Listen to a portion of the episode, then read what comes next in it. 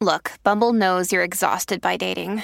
All the must not take yourself too seriously and 6 1 since that matters. And what do I even say other than hey? well, that's why they're introducing an all new Bumble with exciting features to make compatibility easier, starting the chat better, and dating safer. They've changed, so you don't have to. Download the new Bumble now.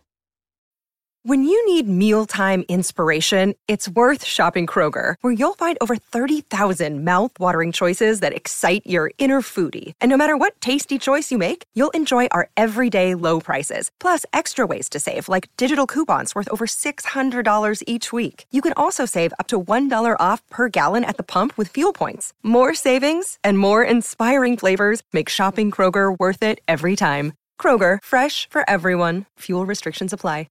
Tom Barnard Show with JB. Melissa Kirk. Andy Brant Barnard. We'll be right back. Got a little news, got a little information. Shark Week at the end of the hour. We'll be right back. Tom Barnard Show. Michael Bryant, Bradshaw and Bryant. What's the latest? Well, basically, we're trying to represent people who have been hurt, then talk to them before they talk to an adjuster. Uh, one of the key points is to make sure you know what your rights are before you start talking to the insurance company and they start asking you questions or they try to settle your case early and cheap. Well, what's interesting to me is, you know, a lot of people have fear of attorneys. It makes them very uncomfortable. They get nervous about it. What should I do? I've known Michael for years and years now, and I would highly recommend you. So that should be good enough for everybody because I don't endorse people who are dirt bags. Well, I, I appreciate that, um, but I guess the key is is people think I'll charge them if I talk to them. Right. So a lot of people call me up. It's like, how much is this going to cost if you call me back? Like, you want me to call you back? How much will that cost? I don't charge people. The only way I get paid is if we recover, um, if we get money from the the other side. And there's a lot of people I talk to that I never get paid for that are just part of giving them advice to make sure they know what they can do and what their rights are. And your record's terrific as well. We should point out. That works. It's been good. it's been good, ladies and gentlemen. It's been good. And how do they contact you? And uh, e- either through our website, which is minnesotapersonalinjury.com, minnesotapersonalinjury.com, or at 800 770 7008. Michael Bryant, Bradshaw, and Bryant. Walser Automotive is a Minnesota family owned business. It started in the 50s. It's grown by leaps and bounds, especially in the past few years, and they now have 23 dealerships spread across two states. The Walser way includes upfront, no haggle pricing on every single new and used vehicle they sell. If you change your mind, no problem. Check out Walser's three day return and 30 day exchange policy. I'm a customer. My family are customers, and many of my friends have bought cars from them. The Walser way is really different, and I know you'll be pleasantly surprised. For great deals on new or used Acura, Audi, Buick, BMW, Chevrolet, Chrysler, Dodge, GMC, Honda, Hyundai, Jaguar, Jeep, Land Rover, Lexus, Mazda, Mercedes, Mini, Nissan, Porsche, Ram, Subaru, or Toyota, go to walser.com, Walser Automotive Group, walser.com. We're back, ladies and gentlemen. The clock's actually on. That was wonderful. The first two hours of this show today were amazing. Well, it's strange to walk in in the the, uh, the the last quarter part of the first hour, and to listen to you and the young man talk. Oh, What's his Maranzio. name? Mr. Vance, Maranzio Vance. Maranzio Vance. Yeah, he's to a hear great him guy. talk because he says a lot of things just like I do. What is that? It's Tony Price. Oh, Tony's called. Tony Excellent. Price is here. Tony, Can you hear me? how are you? Thanks Yeah. for. Yeah, I can hear you just fine. Thank you very much. I just heard somebody talking in the background. I was like, "Who's that?" It's Tony Price. How you doing, my friend? Oh, I'm all wet. Uh oh. It's raining that bad. I I'm heard. soggy it- and wet. I heard there's a hundred percent chance of rain out in your area today, huh? I think that was pretty close to right. Yeah, I heard it's just. I'm pouring. in, I'm in Savannah, Georgia today. Oh, Savannah's gorgeous. You ever been there before?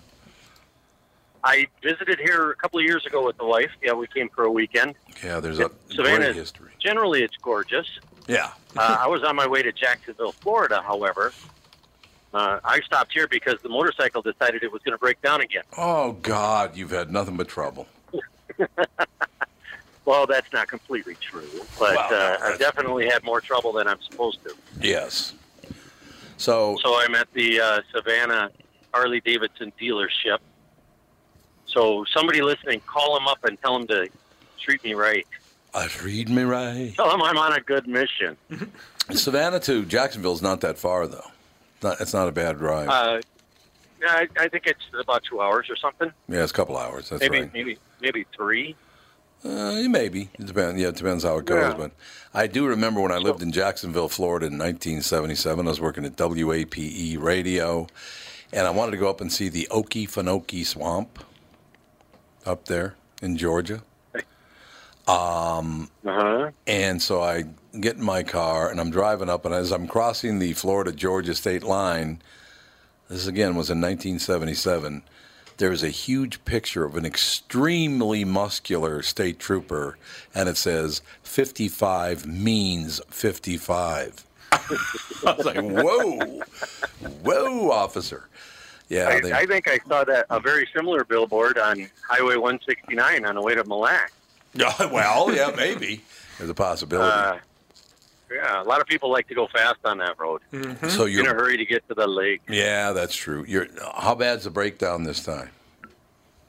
I don't know yet. They're they're still trying to figure it out. So the, But is it, uh, the the battery stopped taking a charge again. Oh, so yeah. we're going to see what happens. And you know, I I was riding in the rain for four hours. As soon as the sky broke, the lights came on on the motorcycle. So really? as soon as I got to drive in the rain, as soon as the rain stopped, the motorcycle broke. Oh God, wonderful. So, but you know, I was thinking about that, and and this little mission that I'm on, these hardships are hardships, but they're easier to deal with when I think about. Last week, I got to meet a fella named Dom. Uh, Dom is 12 years old, and he lives up in north of Scranton, Pennsylvania. And I stopped to visit him, and he let me meet him at his father's gravesite. And we had a wonderful little uh, opportunity. We talked for quite a bit about what it meant that his father was a national hero, Yeah. and his mother shared this story with me of what it's like for him. Theirs is a really unusual story. Uh, mom and dad were together. She got pregnant. He was born. Then dad was shipped out. And while dad was shipped out in Iraq as a Marine, um, they were making their wedding plans. Oh, So yeah. he was going to come home after his tour, and that's when the wedding was supposed to take place. And he was one week away from coming home, and he shipped all his stuff back. And they said, "Oh, we got one more mission for you." He actually had to borrow somebody else's gear, and it ended up being the last thing that he could do for his country. Oh God, what a story. Well, it gets worse because his parents decided to disavow uh, their grandson. Oh no. Because they was born out of wedlock? because you, well, I, you know, I didn't get to meet them and I didn't, didn't get to ask them their questions, but I, uh, you know, I just know what it means. I know what it's like. So here's a kid who lost his father and his grandparents pretty much in the same blow. Oh God. And because they, because they weren't married, of course, uh, the grandparents that disavowed him got every, all of the benefits, got all oh, the survivor's benefits. yeah. See, So here's a 12 year old kid without a dad and he's got no shot. So Oh God. it was pretty. Yeah, it was it was nice to meet him, and he's a he's he's a real level-headed kid, uh, but you can kind of tell that he's not sure what his place is Mm-hmm. because his dad is gone. That's terrible. You know, he knows full well who his dad was. His mother has told him plenty of stories. He can tell you what a great hero his father was. Um, he was loved by everybody in the Marine Corps. But uh, you know, and, it, and it's when I get to meet kids like that and families like that, that's what makes riding for four hours in the rain worthwhile. Yeah, I can you know, understand that. By myself in the rain, going down the road. Not once did I curse at the weather. Not once. Yeah. I, because uh, I know I'm, I get to do the same thing tomorrow when I get to Florida, mhm. assuming I get to Florida. Um, you know, I get to the, the Gold Star Dad. I'm going to go down there and meet uh, just outside of Lakeland, I think it is. Um, here's a guy who's been in the Marines it, for 28 years, and he had a son, and his son grew up, and his son joined the Corps. And his son ended up uh, getting killed on a mission, and Dad stayed in the Marine Corps. So he's he's still active duty in the Marine Corps, even though he's buried his son. So I'm looking forward to meeting him too. These are the kind of heroes that you don't get to hear about Mm, that's true. every day. That is So absolutely. I'm I'm I'm I'm pretty lucky. I get to ride in the rain for four hours, and my motorcycle breaks down three times in three weeks. now, did you hook up? You were going to hook up with some people in what South Carolina or something like that. Did did that ever happen? Uh, yeah, I hooked up with some people in South Carolina. I hooked up with some people in North Carolina. Um, uh, wonderful people over there. The the Gold Star son over in South Carolina is actually a special needs kid. He's 14 years old and he's autistic. Mm-hmm. So he was a lot of fun to me. Um, and then also while I was in North Carolina, I got to stop at a place called Richard's Coffee House. You've probably never heard of it. No, I haven't. It's in a tiny town called Mooresville. Um, so I stopped in there, and this is a, they call it a living military museum. And this coffee shop, if you're a veteran, you get free coffee. So I got to turn down their free coffee. Uh, but uh, yeah, you walk into this place, and it's just amazing. From the second you hit the door, you're you're consumed by looking at all the stuff from, that they have of relics and, and uniforms from the Revolutionary War. And Really? it goes from there to the War of 1812, and from there to World War One and and uh, Spanish American War from the late 1800s, all the way up to everything that's going on in the Middle East. In this massive place, probably 6,000 square feet, had all of these little cubicles that represented all of the different conflicts that the United States has been in, and they have uh, relics and and uh, uniforms and everything from every different military conflict.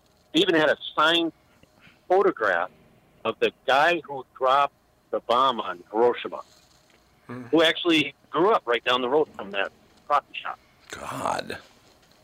And they had, uh, you know, it was just amazing. They had uh, their own Vietnam memorial. They had posters up from Vietnam, and only Vietnam veterans got to sign it. So I got some really cool pictures of a picture on the wall that had, you know, nearly a thousand signatures of people who came in there and signed it in there uh, uh, to see that military museum. So that was pretty cool. Tony, is there, is there a, as you go state to state, is there a, a varying reaction to what you're doing from you know, the, the people that live in the area? Uh, I, I assume you're you're welcome, but is there kind of a differing reaction from state to state? Not really. Good. about as open armed a welcome as I can get. The, the places where I see it's a little bit different are, well, because the schedule got mixed up with the with the bike breaking down. When I left, all the hotels were donated all the way around. Yeah. But because the schedule got thrown off, now I'm going into hotels and they say, well, no, that donation was for yesterday or that donation was for last week. No, you got to pay for tonight. Oh God. So those kind of things, and um, you know, places like I'm at the Harley dealership over here, and when I get done talking to you, I get to go talk to the manager and see if they can help me get this thing back on the road. But generally speaking, when I have to deal with businesses, they're like, "Well, you're just another guy to us." No, I suppose. I suppose that is true. That's the way. Yeah, Yeah, that's the but way they would handle it. But even now, I'm sitting in a taco place right next to a sign that says this is the number one rated taco place in, 2017 for the entire country. The number one taco Bye. place. Yeah, according to Business Insider magazine. Really? So that's where I'm sitting right now. Number one taco place. So when I'm done with my tacos, I'll go talk to the manager over there, and I'll talk to and you know whenever I talk to people at restaurants, they're just like, "Oh, it's so great, it's so fantastic. We just love what you're doing," and that's why I'm doing it. So more and more people can understand what a Gold Star family is. Because still, uh, out of 20 people that I talk to in the day, 19 of them need me to explain to them what a Gold Star family is. Yeah, I could see that. Absolutely. People wouldn't know that. I, I, not many people would know that. But you know, a hundred years ago, everyone in the country knew what a Gold Star family was. Really? And So 100 years ago, you say? A hundred years ago, in, in 1918, Mm-hmm. everybody knew. And maybe I told you this before, so forgive me if I have. But during World War One, if you got a draft notice in your house for your 18-year-old son or brother to go fight in World War One, it came with a little white flag that had a blue star on it that you got to hang in the window. Right. So yep. everybody knew that you were a Blue Star family and you had somebody in the war. Yep. And if the if the telegram came it came with another flag that had a gold star on it. So you take the blue star down out of the window, put the gold star up, and everybody in the country knew what exactly what it meant to be a gold star family. Yeah, it's it's got to be really, So- really. It makes it must make you feel really, really good doing what you're doing. I would assume, anyway. Uh, you know, it makes me feel really humble. Yeah. You know, the, the, as much gratitude as I'm receiving from strangers who just uh, open up their arms and say, "I can't believe you're here. This is so wonderful. It's great what you're doing." It really makes me feel humble, um, and and a little shy. Just kind of want to go. You know, I'm. It's not for me. It's not about me. I'm not doing it for me, but uh, you know, I appreciate the thanks and the compliments that I get everywhere I go. All right. This next question, you can't lie. When you're in Orlando, are you going to go to Disney World? Uh, you know, I, w- I got a buddy that I've known since I was four years old. I've known this guy so long, I don't remember how we met. Really? I, I just know we were preschoolers together. And he lives near there, and I've been talking to him for this last week, and, you know, so he can get on his bike and ride with me around Florida. And he's been telling me that I need to go to Disney World. You do need to go to Disney. But How- When's the last time you were I'm there? not a big fan of lines. Eh, well, you'll be fine. I'm not a big fan of lines, so I doubt that I'll go there, especially now that it looks like I'm a full day behind. Uh, Eh, I suppose. getting Yeah. yeah. Are you going to go to this? People are waiting for me. Are you going to go to the 7-Eleven from 2:30 a.m. at a 7-Eleven near Disney World, 1987? What? There's this video on YouTube. A couple kids, like college age or so, in 1987, they rented a camera and they just took a video of just people at 2:30 a.m. at a 7-Eleven near Disney World, and it became this huge thing. It did? Yep. So you can visit that Wasn't that the basis for that movie 20 years ago called Clerks or something? Sounds it's similar, yeah. Yeah, but that they, makes sense. yeah, I, um, Clerks was made into a movie, whereas this is just a nine-minute YouTube video. That is unbelievable. Oh, okay. There might be too much stuff Well- available these, these days. Might be too Yeah, much. I posted a video on YouTube. I think it was yesterday of uh, when I went to that military, that living military museum in Mooresville. One of the old volunteers that's working there came out and, and gave me a, an official welcome home. You know, I was in the Navy for four years, so he gave me an official welcome home, and that got videotaped tonight. Or videotaped? Probably not videotaped. Uh, somebody recorded it on a phone, and and uh, so I posted that on YouTube yesterday. And I'm recording tons of video everywhere I go. So something will idea. get made, but it probably won't be people going in and out of a 7-Eleven by Disney. Yeah, probably not. All right, finish your Probably tacos and go see the so see the manager and tell him to get off his ass. It's time.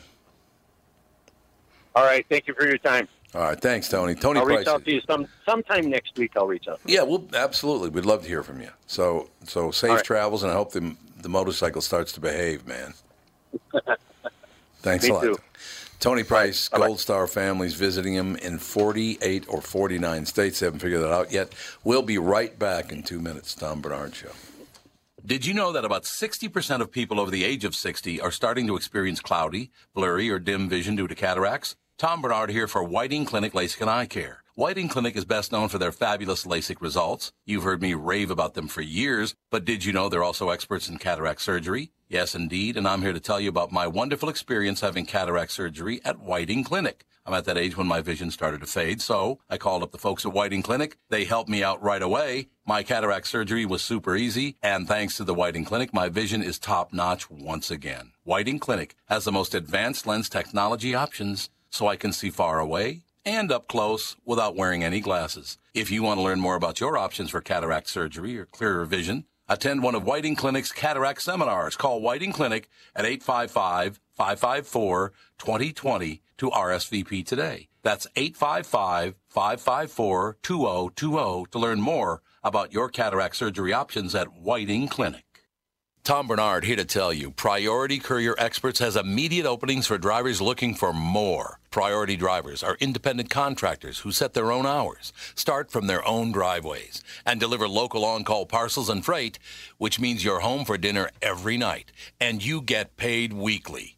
Right now, Priority's driver friendly lease to own program has brand new dock trucks, flatbeds, curtain sides, and tractor trailers just waiting to be driven home. And Priority is also offering a $4,000 sign on bonus to qualified drivers. So if you've got the skills, we can get you qualified to start driving a brand new truck in as little as three days. Calling all drivers, come get the $4,000 sign on bonus you deserve for all the knowledge and experience you bring to the delivery business. Call Roger or Eddie right now at 651 748 4477 or visit them online at priority.com. Priority Courier Experts. Every time you call us, we deliver. We're back. Oh, that's right. We don't have bumper music. I forgot that. Nope. It's like, where's the bumper music? Uh, in any case, thank you to Tony Price again, Gold Star Families on the big ride, the Gold Star Family Ride, supporting uh, the families of those who've lost a loved one in combat, which is really cool. Judge Jeanine Pirro from Fox News was on The View yesterday to promote her book about the anti Trump conspiracy. It was contentious from the start. No, not on The View. Yeah, really. Things of all get- places to go. I know. Right. Things got really heated when Jeanine accused Whoopi Goldberg of having Trump derangement syndrome.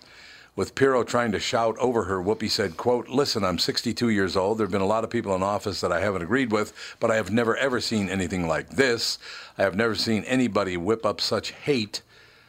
I, I got to be honest with you. To me, it looks like both sides are whipping up the hate. I'm sorry, but Yeah, you can't whip up hate and then say, wow, look at all this hate that this person's whipping up. yeah, you can't. It's coming from you, not him. I've never seen anybody so be so dismissive. Well, that's true. He is very dismissive. He is dismissive. I Yeah. would be too. And clearly, you don't watch the show, so you don't know that I don't suffer from Trump derangement syndrome. Uh, what I suffer from is the inability to figure out how to fix this. Shortly after that, Whoopi cut off the interview saying, quote, say goodbye, goodbye, I'm done. They went to commercial, and when they came back, Whoopi said she was not proud about losing her cool, but she blamed Jeanine for setting her off. Also, the New York Post says Whoopi and Jeanine went at each other again backstage after taping. Yeah, that doesn't sound like they're crazy at all. No, they're not nuts. I mean, they're a couple of Why women. would you be a guest on a show and go on there to attack people? Because controversy, because we're talking about it now because it's in the news. Yeah, it's pretty much true, isn't it? It's unfortunate, it's sad, but true. And that's what they do. Yep. That's what they they both do. Yeah, they both get everybody everybody all whipped up, and I, I it's just I don't know the whole. I mean, you've always had the thought that you don't invite somebody onto the show to attack them. That's true. Yeah, I don't do that. But But my that's not that popular as, you know, Right. controversial. But my thing is, why go on the show and, and attack the host? Because it's controversial. People start But talking just- about it. All press is good press at this point. Yeah, I guess. I guess that's probably true. But it, it this, I mean, I, you you see the, even in private, you know, private life, your workday life, it's just become hostile. Mm-hmm. oh yeah, yeah. There's no. You're absolutely right about that. That's why I It's just refuse to bring it up. tons of hostility, and I don't. I just really wish. God, I just looked at that 17 dead, and all 17 people on that duck boat were killed. Duck boat. Uh, 17 dead after a duck boat capsizes in Branson, Missouri.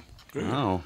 Uh, I don't know how many people total were on the boat, but at one time they thought there was 13 people, and there were still four missing, and now apparently they've all been declared dead. So I don't know if there were any more people on the boat, but the, the people they were talking about there, they've all pretty much died. Stormy weather. Just, that's it. Although Mm, yeah, another duck was. Boat on the lake weather. made it safely back to shore. So. because they listened to the the, the, the alert. Oh, did the captain or whatever the and duck got boat back has? sooner? Yeah. Did they not go back when they were told to go back? That I mean, that is, you know, Nebraska, Kansas, Missouri, Oklahoma, uh, parts of Texas, and, and um, Tennessee. That's all tornado country. Yeah, it is. Oh, absolutely, it is. No doubt. We've known for a while that Michael Cohen taped some of his conversations and that investigators had those tapes. What we didn't know was whether a tape of President Trump was included or whether the two discussed legally problematic things. We now know the answers to those questions. Trump was, and they did. The Washington Post has confirmed that potential turning point. Investigators had a tape of Cohen discussing a potential payment to Playboy playmate Karen McDougal. That's uh, Stormy Daniels, isn't it? I don't know. Yes, who alleged an affair with Trump about two months before the 2016 election. The New York Times first reported the story. Trump's lawyer, Rudolph W. Giuliani, confirmed the tape exists, but said it's actually exculpatory because Trump suggests the payment should be documented and the payment wasn't actually made. Uh, let's assume for a moment that that's true. And nothing on the tape is, uh, in and of itself, damning. It still raises some very important questions, the most important of which is why were they even talking about such things? Yeah, and once again, I'm not trying to take sides here, but I, I just want it as a centrist. So it's okay that JFK did it, but not that Trump did it. Is that what you're saying? Some people thought that JFK even had some people killed because of hmm. it. Why doesn't anybody care about that? Because I do. Different time. I guess it was a different time. I don't know. I'm not trying to defend Trump in any way, shape, or form. I'm not at all. It's just I don't understand why if it's not your guy, uh, then you go after him. But if it is your guy, you don't say a word to him. I don't understand that at all. Uh, that's the defense that had been offered in the case of porn star Stormy Daniels, who actually did get a payment from Cohen. It also seemed to be the Trump uh, team's defense for McDougal. We have no knowledge of any of this, spokeswoman uh, Hope Hicks said when it was revealed that National Enquirer had paid for McDougal's story. Uh, and so I wonder what that's all about. You could argue Hicks' denial was specifically about the Enquirer's payment, not McDougal's allegation. But if Cohen kept Trump in the dark about Daniels, why wouldn't he also keep Trump in the dark about McDougal? Isn't Daniels? I thought that was the same person, isn't it? I don't know. I don't know. I have no idea. Why wall it off for the porn star but not the playmate? That doesn't make a whole lot of sense. The other key uh, question is how this plays into the payment McDougal did get from the Enquirer's publisher, American Media Incorporated, given the Enquirer is run by Trump ally Dave. Oh God, the guy's name is David Pecker. really? And you're involved in a sex scandal. okay, that's really that's wonderful. It has long been alleged and suspected that Pecker was doing Trump a favor by buying McDougal's story and then not running it, a practice known as catch and kill. Uh, the practical effect was basically the same as Cohen paying Daniels. The woman alleging the affair was not allowed to go public with her claim. We know, based on the Washington Post reporting last month, that Cohen was given a heads up about stories the Enquirer was going to run on Trump. It suggested a very cozy relationship. There's plenty we still need to learn here, but not not the least of which is that uh, what Trump actually said on the tape. I don't know. This this is all speculation. It's not even a news story. And again, I'm not defending Donald Trump in any way, shape, or form. I'm just saying this is not news. It's speculation at this point. When it becomes news, then report it. Right. Once somebody has listened to the tapes and Yeah. and printed out what you know, make a transcript of it, then you can find out yeah, what's really. Why don't they just do that? on. Yeah, Well, nobody's nobody can wait anymore. The uh, update on that uh, news story I just read about Jeanine Pirro and Whoopi Goldberg. Apparently, Whoopi spit on her backstage. That's a little bit of an overreaction by Yeah. a 62 year old. I Whoopi has gone. She went nuts a few years ago. She really did. I don't know what the hell that's all about. I, I don't know. Well, but the other thing is, why give them power over you to drive you that crazy? I agree completely. Why would you do that? I, I, I just, I don't understand what this is all about. I just everybody hates everybody else and blah blah blah. But the, just, the God. another part to that is sometimes you're not allowed. Like I had a, luckily he's gone now, but a coworker that I had to share a room with, mm-hmm. Who, in the powers that be, knew he wasn't a good person, but I was supposed to be a good person to him Uh huh. as he was not. And it wasn't like I was going on my way to be a jerk to him. I just didn't want to talk to him. Yeah, I understand that. And they literally called me in and told me I had to talk to him. Why? I till this day I don't I don't get it. I said I don't. I don't get that either. Because you know th- there's those it's you're being uncooperative and you're being the bad guy. It's like, but you know, from the time he moved from that room to this room, that he was a problem. Yeah, it's true. Um, this ex- story that I'm about to read is a prime example of how envy gets in the way of people being decent people. This is something should have never happened, but it happened. Why? Because this kid has superior talent, and his father is very, very wealthy, who also has superior talent.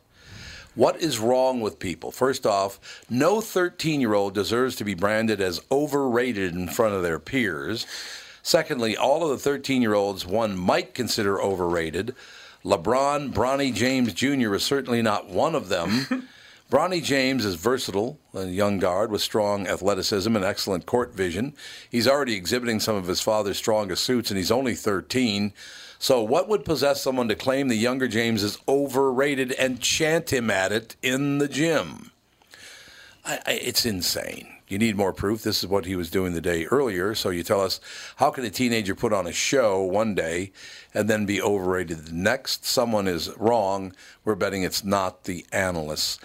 Why would you chant overrated at a 13 year old kid because his dad's a billionaire? Right.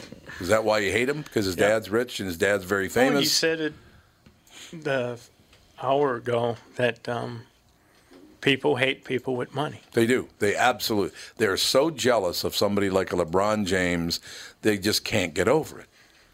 So you go after his 13 year old kid?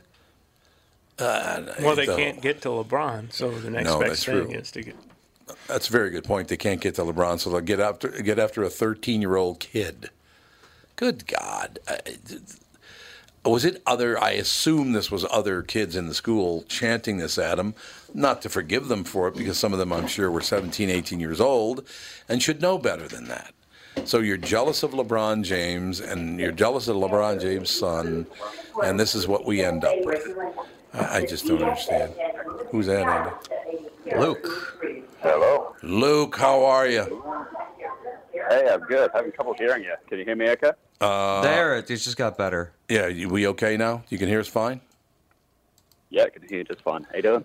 I'm doing extremely well. Shark Tank meets Shark Week, uh, airing Wednesday, July 25th at 8 p.m. Central Time, 9 p.m. Eastern Time and Pacific on Discovery Channel. In a never before seen matchup, two titans of TV come together in Shark Week. Uh, Shark Tank meets Shark Week. This time the Sharks are aren't battling to buy businesses. Instead, they are vying for a fifty thousand dollar donation on the line. This is a hell of a this is a really good idea, Luke. Luke Tipple with us from Discovery Shark Week. Who came up with this idea, Luke? I believe it was actually an invention of Discovery itself. Um, Oh, So they, they they thought. I think there's an obvious connection there with Shark Tank. You know, just in the name Sure, alone, and everything sure. else, and all the imagery. And uh, and I think it was cooked up. Whether it was for this year or it's been in the process for a while, I'm not sure. Uh, but I got to produce it along with uh, the uh, the company who actually produced it, Radley Productions. And, uh, and yeah, it came together really well. I got to work with people that I really respect and I've worked with before, and working with the uh, the sharks from Shark Tank is absolutely amazing. Luke, I tell you what, another thing that's ama- amazing is they released the figures. I don't know if it's a coincidence they released them today, but uh, they released the figures. Discovery Shark Week makes a ton of money for Discovery, so that's good news, Luke. Yes, it does. In fact, I rang the Nasdaq bell for them this morning, and there was a little chatter about that. So there might you? be some, uh, there might be some uh, creative marketing going on there as well as good timing. Yeah, that's it. Well, it is good timing, and it is probably creative marketing. But thirty-six million dollars was a, was the was the figure that they put out there. That's one. How long has Shark Week been around now? How long has it been, Luke? So this year will actually be the 30th anniversary. So it started in 1988, and it was almost almost like a um, you know a film festival of, of shark documentaries back in the day. It, it was never hosted or anything. At around year 10, they brought along a host and thought, let's you know personalize this a little bit more, and it's it's since turned into the cultural phenomenon that it is now. So, Luke, do any of the sharks involved in Shark Week are they kind of nervous about being around Mark Cuban? you know what? Uh, when they when they kind of put this to me, I thought, oh no, I'm going to be working with like four complete prima donnas. I, I used to work um, as a crew member on super yachts, so Oh, I, yeah. I'm pretty used to being around uh, high net worth individuals, billionaires, those types of people, and usually it's it's their way or the highway. You know, it's just you know, if they want to do something, they want to do something. If they don't want to do it, they're out. So I thought, you know, nature programming doesn't go by the book. You know, sharks don't turn up when you want them to, and No. weather can be bad, and all types of things can be terrible. So I thought, here we go. We've got four primadonnas. I'm going to have to, you know, work with them on all these segments. Um, but every one of them was absolutely awesome. Um, they were all super accommodating. Um, they're all really nice, very generous with their time. Uh, Mark Cuban particularly was just uh, just an absolute sweetheart. He brought his family out with him, and they all went shark diving. It was great. I just talked to Barbara Corcoran this morning, as a matter of fact, about another issue. She's doing a podcast now, and I talked to her about her podcast. And uh, I've always, enjoyed, she's got a very strong opinion about just about everything, but she's also a tremendously nice person. She really is. Yeah, yeah, she's definitely got some spunk to her as well. She was uh, she was a ton of fun out there. Oh Um, yeah. The uh, the the boat we had her on had uh, what do we have like fifteen um, sort of up and coming uh, junior scientist type people. They they run a program where there's just female scientists on board, and they bring out uh, a whole lot of like high school kids. So you know, girls in the 13 to probably 16, 17 year old range. Um, with the idea that getting them out there, putting them in a, in a female-centric environment, but doing like super hardcore science, you know, catching sharks, pulling them on deck, taking blood, putting in tags, taking DNA, all that type of stuff. So we uh, we put her on one of these boats, and she was a huge inspiration. You know, all the girls really got along with us well with her, and I think Barbara got a kick out of it as well. Uh, I have to take just a very, very quick break, Luke. I'll be right back. I want to hear about you and how it all happened for you right after this Tom Barnard show. Tom here for Sabre Plumbing, Heating, and Air Conditioning.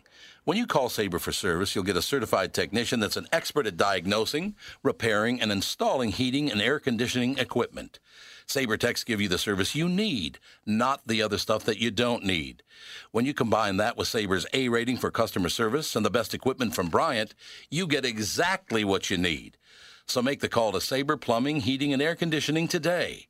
Sabre and Bryant, whatever it takes.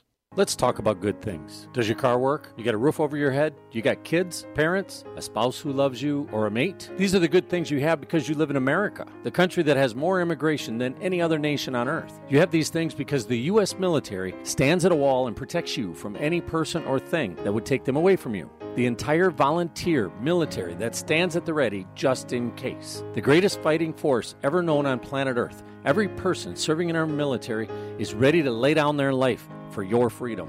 And all too often, they do. I'm the executive director of the Gold Star Ride Foundation, an organization set up to do just one thing take care of families left behind when one of our brave fighters loses their life for you. We're riding motorcycles throughout the country to achieve this purpose, and you can help.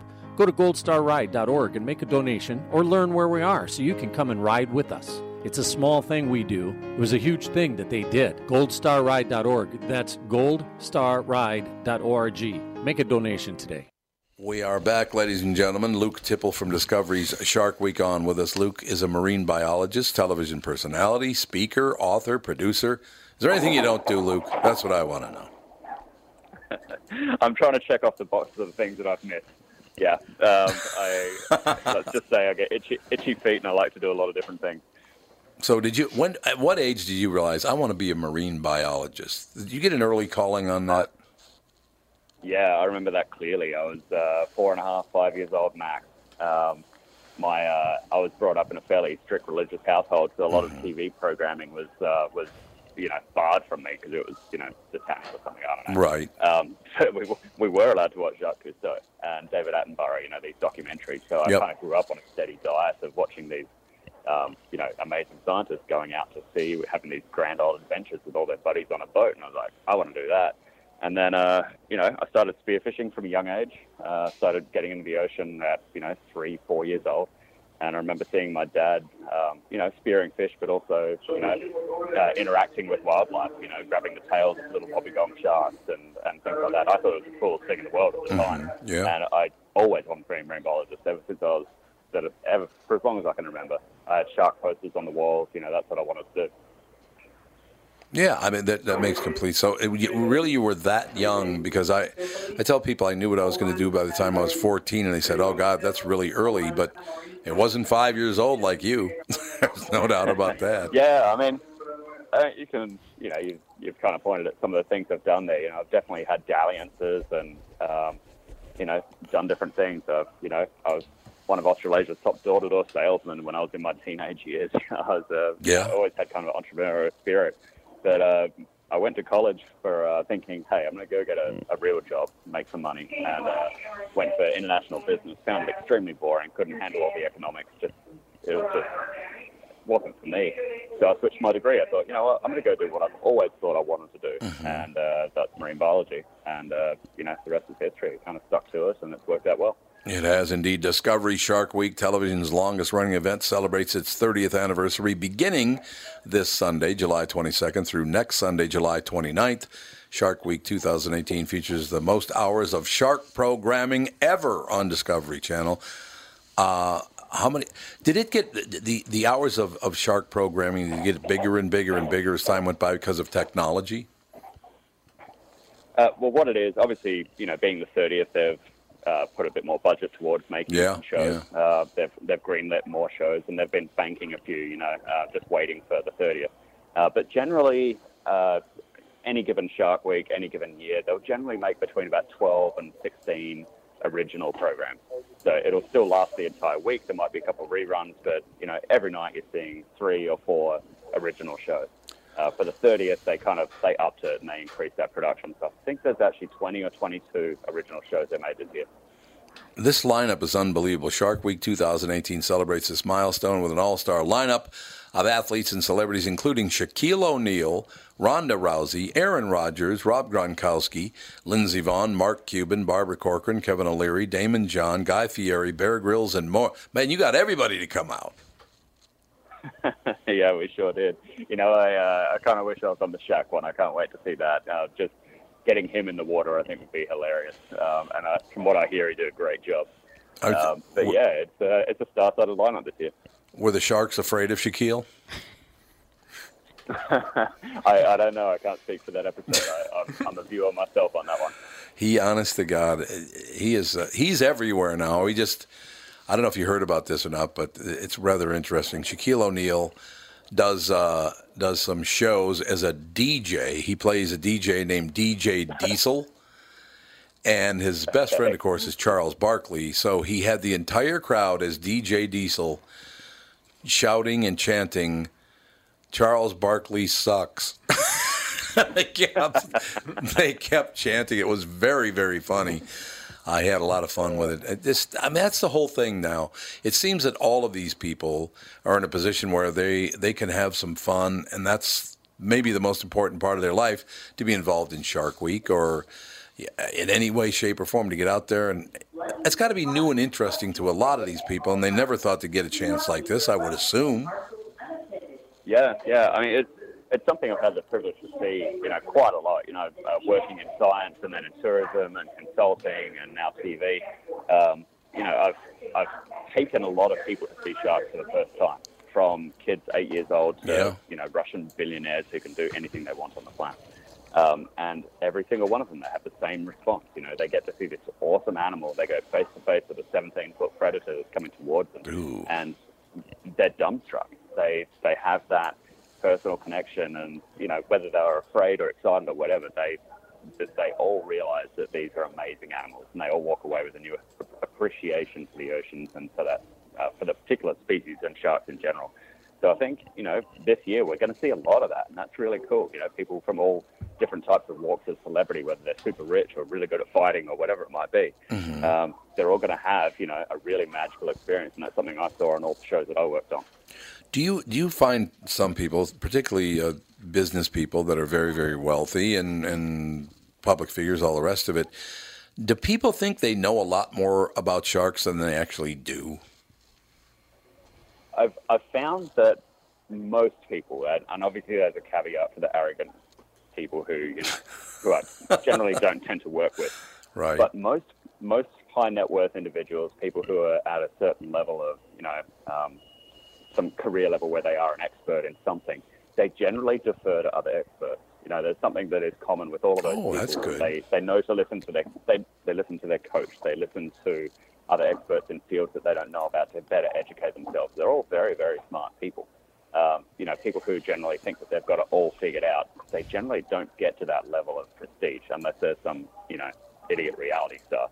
Um, so yeah, I think you know That was nice, every one of these people. So I mean, there might be a few out there, but uh, Yeah, you know, yeah, there might be. the the privilege of working with these people who will defer to us, particularly when they're worried about getting their legs and arms bitten off. And maybe that's the thing. maybe they're just listening because they, they don't want to die. Well, that is a good thing. Your first job out of college was as a resident marine biologist in the in Honduras, where you ran a whale shark tagging program.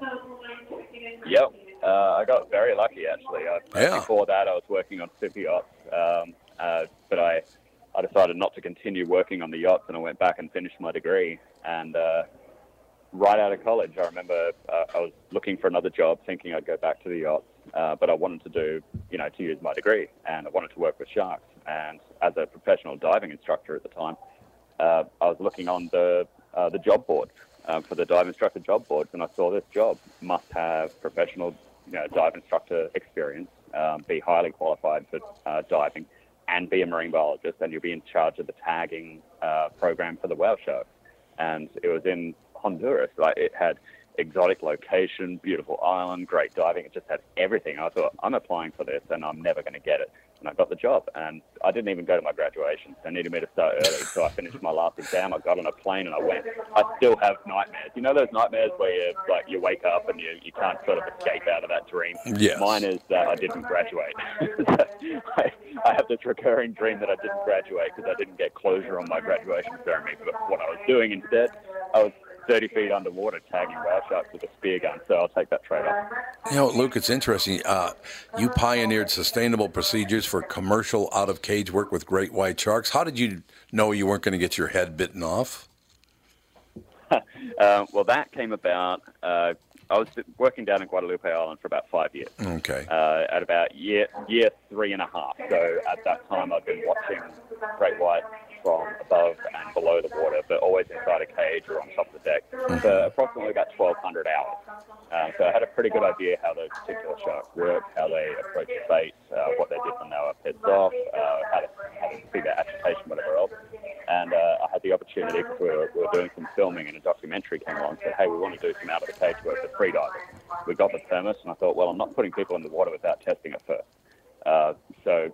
And a cameraman, we dropped a cage down below and we started exiting the cage and started working with these animals at like 30, 40 feet under the boat. And uh, and yes, that just we realised that it's totally fine. Um, I started getting outside of the cage on the surface and down below, and then uh, we started doing some productions, started getting some documentaries down there, and uh, you know, for better or for worse, uh, that type of media coming out probably you can look at it a couple different ways. It, it was good publicity for the animals, uh, but then some opportunistic operators decided, hey, well, we can just run tourist operations and take people outside cages, which is a really bad idea because then you've got a person who's never seen one of these sharks before, who's Oh. breathing too hard, their heart's beating too fast. They don't know how to react when a shark comes towards them looking to take a bite out of them. And, uh, and that's the formula for disaster. And, and that does happen. You have to know how to stand your ground and swim towards a 17 foot animal and be prepared to smack it in the head. Uh, if you know your general advanced diver, I don't care who you are, doesn't know that. They don't have those instincts. So uh, they eventually closed down those operations uh, at Guadalupe. But in general, yeah, there's a lot of work that can be done out of the cage quite safely with great whites That is amazing. if you know what you're doing. If you know what you're doing, yes. Luke Tipple, ladies and gentlemen, Shark Week, uh, of course, on Discovery Channel. Shark Tank meets Shark Week. It's airing Wednesday, July 25th at 9 p.m. Eastern and Pacific, 8 p.m. Central on Discovery Channel. Fascinating conversation, Luke. It, it, I love talking about things like this. I appreciate your time. Yeah, yeah, always happy to come on board. If I uh, if I might mention as well on uh, Sure. Sunday night, I also I hosted the uh, the Snapchat series that Discovery Channel does for Shark Week.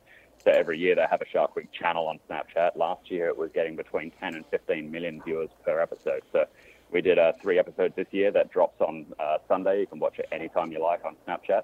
Uh, they're three to four minute episodes, and we're targeting you know the younger viewers, the 13 to 22 year olds who might want to get into science or might want to check out shark diving for the first time. So hopefully they find some content there that inspires them to get in the water and learn a bit more about science. That is terrific, Luke. Uh, come back soon. I love talking to you. It's fascinating, a fascinating subject, but you're a fascinating guy. You've done a lot. I have, yeah. Uh, anytime, mate. I'll uh, I'll be back. Great chatting to you. Thank you, sir. Luke Tipple, ladies and gentlemen. Okay. What a good guy. Really nice guy. I don't Um, know if I could hang out with sharks. Well, that's what I think most people's reaction is. I don't know if I could do that. Well, you know they added mermaids to the underwater world. What the Mall of America? Yep. What do you mean mermaids? women in mermaid costumes swim with the sharks. They do? Yeah. I didn't know that. I had no idea. I got to run something by you because uh, John Schnatter is not looking too good these days, as you know.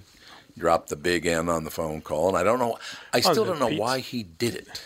And, and, and he keeps saying they forced him into it. I don't. Forced him into saying the big N. Yeah. I just do it free will. and I, I did, and I, I looked at the transcript of the conversation of his of the interview because he did an interview afterwards trying to explain why he did it. So he said that Colonel used to use the big N, Right. Colonel Sanders. And as the conversation was going on, it was like whoever was in whoever he was talking to on the phone kept pushing him to do it. And it's Oh, like, really? Yeah. he was be- definitely set up. right. Yeah, it kind of seems like he It was. was 100% to set up. Well, here's a problem. The fallout from a scandal involving Papa John's founder is still being felt, with news reports now suggesting the world's third largest pizza delivery company missed out on a possible merger. Per the Wall Street Journal, uh, Journal, John Schnatter held preliminary merger talks with executives from Wendy's before a scandal erupted over his use of a racial slur. A source tells the Journal the talks have since cooled. CNBC goes further, saying the talks have stopped altogether with no deal imminent. Still, Papa John shares uh, rose as much as 6% with the news, per Business Insider. Schnatter retains a 30% stake in the company, and that pushed his stake to about $510 million. Well, It's it's the pizza of choice of all the uh, bigoted people, I guess. Right. Whoa, there you go. So, who would the, the two be that are bigger than Papa John's? Well, Domino's and Domino's? Pizza Hut. Yeah. Oh, I suppose it would be Domino's Pizza. I, I guess that does make sense. But I mean, I'm not a Domino's fan at Yeah. all. I heard they I heard they upgraded their pizza though it's better now. Eh, I've had it recently, and it still No, was still not good. Their service isn't that great. Oh, it's not really. Mm-hmm. I did not know that. At least the one by my house is terrible. Right, Andy? That's not good. Oh, Man, he's just yeah, looking that's like, yeah. true. The Domino's, But yeah. I don't know why he would. Why did he think that he had to get into the political realm I don't understand that. and make I'm, comments? Just sell sell your pizza and make your money. I'm so rich now that I know everything. Right. That's what it is. I think they just think they get really rich and they go, I'm smarter than everybody else. I know, guess. some- or somebody asking for a comment, and it's like, you know, you know, I have nothing to say on that subject. You That's- just keep walking and keep selling you. Because I'm going to tell you, I I preferred Papa John's over the other two, Okay. and and you know me, I'm not a person for political stances or whatnot, but it's No, like I I understand. I can't support somebody who who's that dumb. we will be back on Monday. Thanks for listening today. Talk to you later. Tom Barnard Show.